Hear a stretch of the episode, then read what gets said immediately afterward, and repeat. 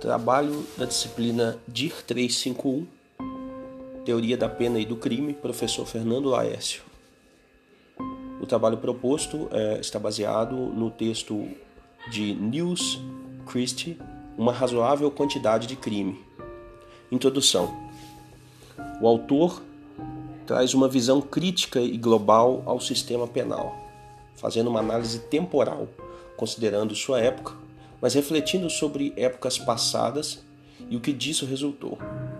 O aumento da população carcerária sempre foi algo preocupante e, obviamente, o autor sustenta a necessidade da mudança no pensamento corrente de então de infringir sobre o criminoso sofrimentos que não produziriam o efeito esperado, já que haviam meios, segundo o autor, de o fazer sem que fosse através da pena uh, estimulando o que o autor chamaria de solidariedade social.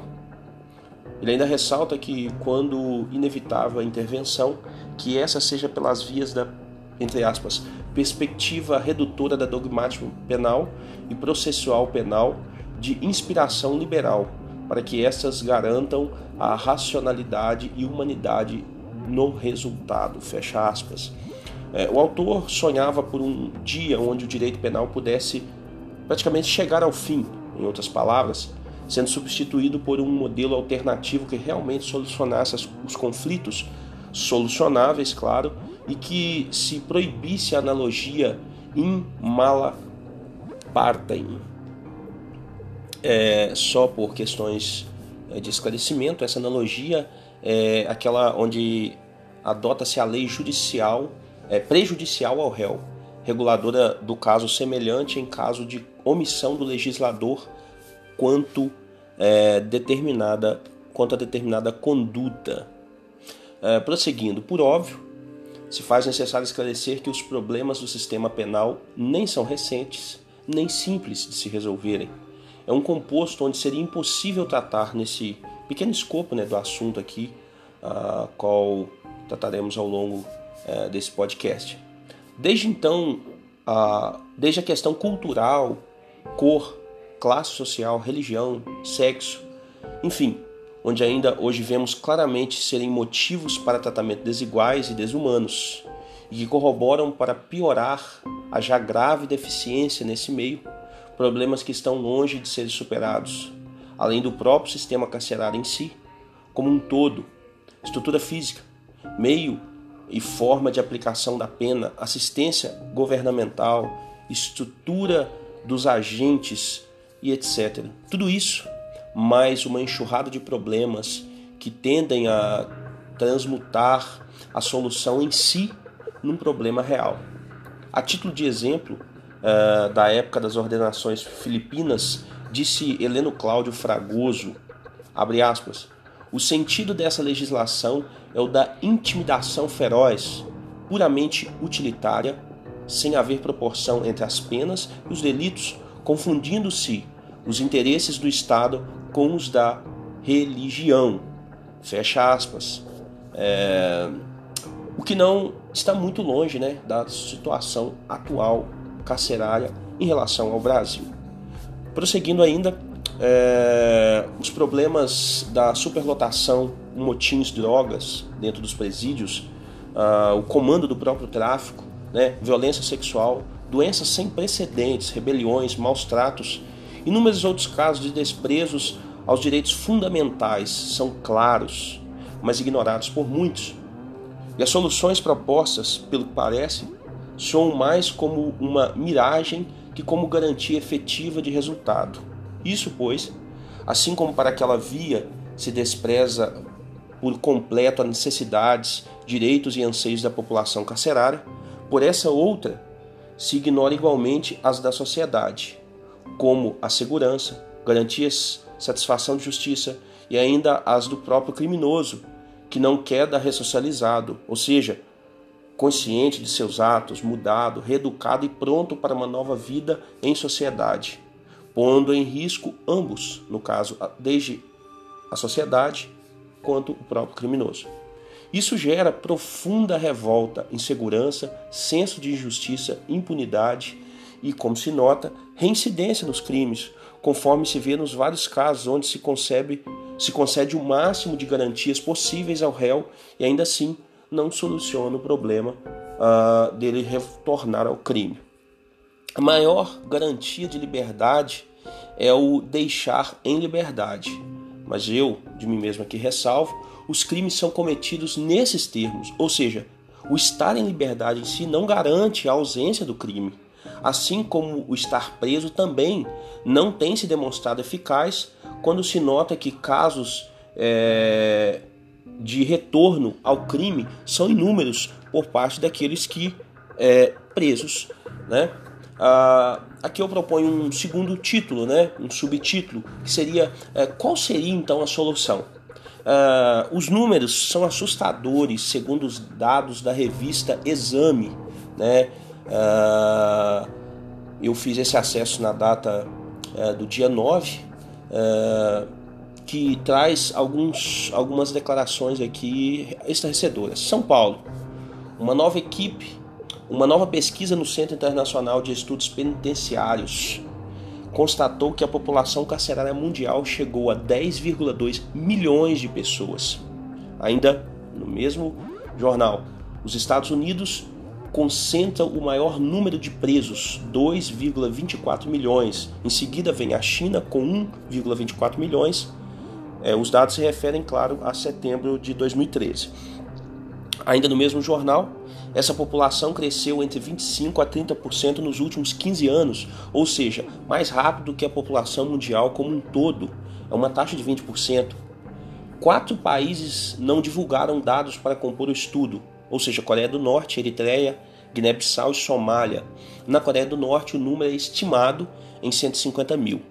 Outros países, como a China, apresentam números distorcidos. Os 1,64 milhões de presos são apenas os que já foram condenados. Estima-se que 650 mil estão na cadeia e aguardam julgamento.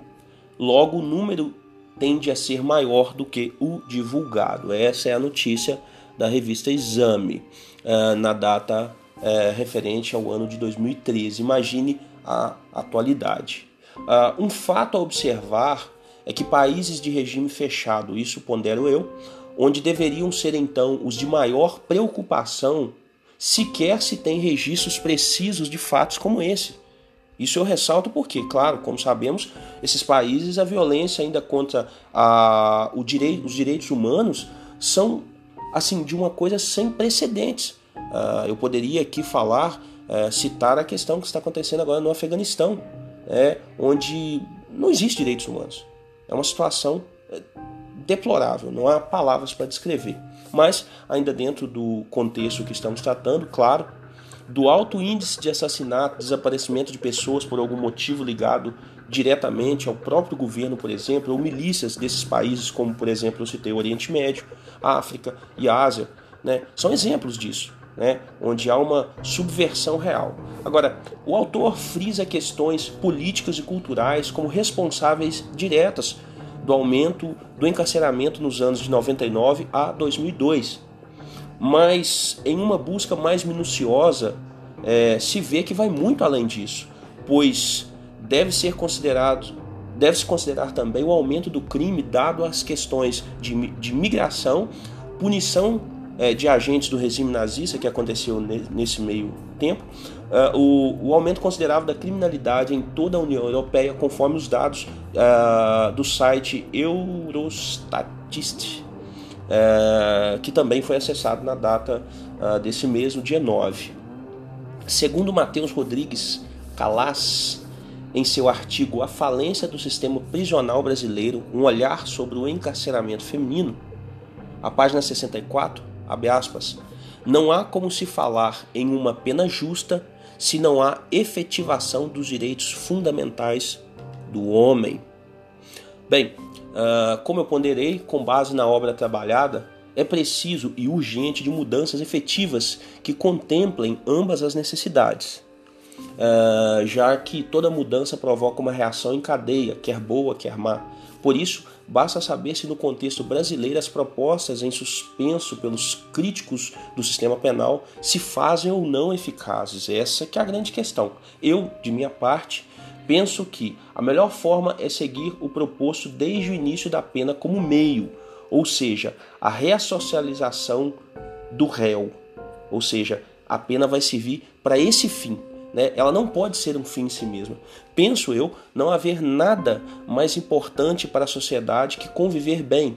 E isso se torna impossível quando há indivíduos que desrespeitam o direito alheio ou ultrapassam os limites impostos né, pelas autoridades uh, de seus próprios uh, e com, uh, direitos né, e cometem delitos, por vezes irreparáveis, como no caso de um assassinato e tantos outros crimes bárbaros. Assim, enquanto o indivíduo não estiver pronto para viver em sociedade, é, penso eu uh, ser um ato criminoso e covarde condenar ele e seus pares ao resultado trágico de colocá-los juntos para se autoflagelarem é, numa comunidade, assim como não é justo, dizem, colocarmos membros de facções rivais numa mesma cela, sabendo que o fim é sempre danoso para ambos. É, por que, que eu ressaltei essa parte aqui? Bem, uh, eu penso que realmente seria uma injustiça com uh, um cidadão, tendo cometido um crime, este cidadão, não venha de alguma forma o Estado promover um meio efetivo né, uh, de fazer com que ele seja ressocializado. Ou seja, apenas libertá-lo da pena e julgar ele para a sociedade é condenar ele e os seus. É, é, é, os seus convives, né? aqueles que vão estar junto com ele, porque vai trazer um grande problema. E se a justiça não trabalha de forma efetiva para que haja uma mudança, de certa forma provoca revolta na sociedade e isso gera mais crimes. Ou seja, no final fica uma coisa desordenada, como é o caso do que nós vemos hoje. Né?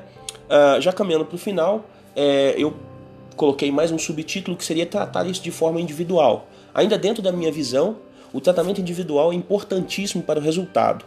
Há de se observar que uns, por razões inúmeras, em meses de reabilitação, que inclui terapia, psicólogos, educação, preparo profissionalizante básico, são absolutamente reestruturados, haja vista a peculiaridade da razão que se deu o ato criminoso.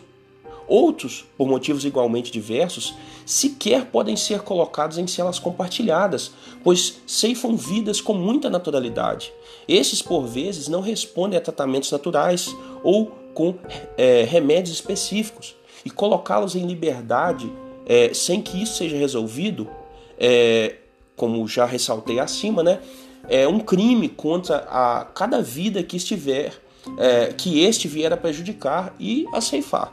Por fim, é, eu fiz questão de separar alguns trechos do referido artigo né, em questão, onde eu me posiciono contrariamente às premissas do autor, que se demonstram contradizentes em vários momentos, já que para haver uma efetiva mudança, que não de forma arbitrária e de igual correspondência né, com esse ato já tão danoso à sociedade de forma geral e ao réu, ah, ou seja, é, fora dos padrões que visam o bem-estar e garantias fundamentais, nesse caso é necessário não só falar, mas se fazer entendido Assim, talvez, penso eu, o melhor caminho seja o diálogo sério, conciliativo entre as partes, já que ignorar uma das partes, seja qual for, é o mesmo que colocar uma barreira na resolução do conflito, onde as partes afetadas são sempre aquelas qual se propõe ou se supõe a defesa.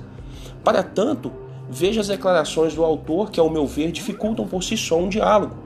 Né? O autor apela para, por exemplo, a questão emocional para sustentar suas teses. Eu separei um trecho, já estou caminhando para o final, que ele fala assim: a obra, abre aspas, né? a obra que o leitor tem em mãos, repita-se, mostra que isso é possível por meio de exemplos, algumas vezes comoventes, outras vezes singelos, mas em todos os casos arrebatadores.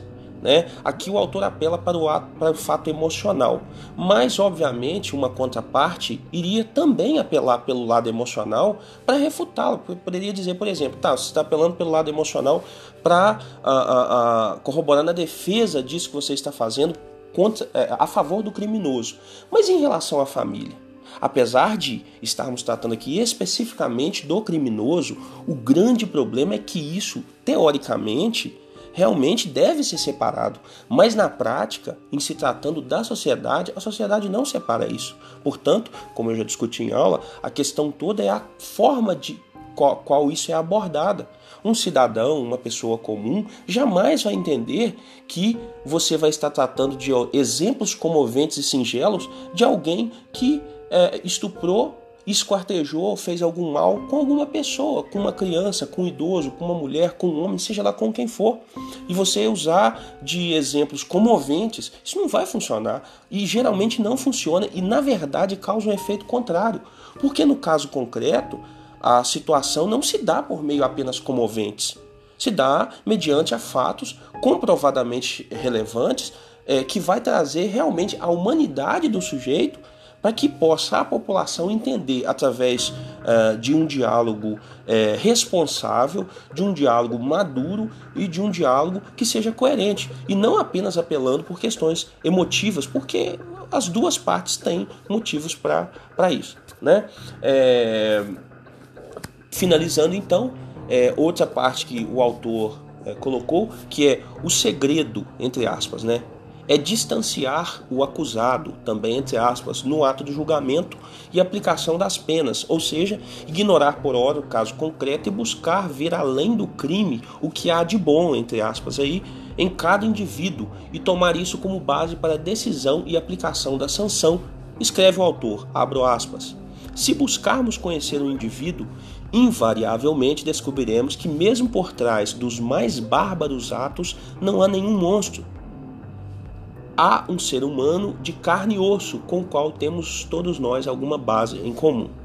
Eu vou finalizando com essa frase e dizendo: com uma frase dessa, diante de um indivíduo que cometeu um delito, um delito gravíssimo, um delito que talvez comova toda uma sociedade, como poderemos defender os direitos da pessoa? Como a sociedade vai entender que estamos falando em relação ao próprio indivíduo e distanciá-los dessa situação tão bárbara que no momento é o que está pungente. Então, realmente, eu vejo que as vias propostas pelo autor, elas tendem a não surtir o efeito esperado e muito pelo contrário, surtir um efeito do tipo é defensor de bandido. E nesse, nessa situação, a gente vê, tem que olhar, eu penso eu, com um olhar é, é, crítico para dizer assim: se não está funcionando, se não está sendo efetivo, é porque realmente não está sendo a melhor forma de abordagem. Então, buscar um tipo de abordagem diferente. A minha crítica é nesse sentido. É, por hora, eu finalizo a minha parte e é, agradeço.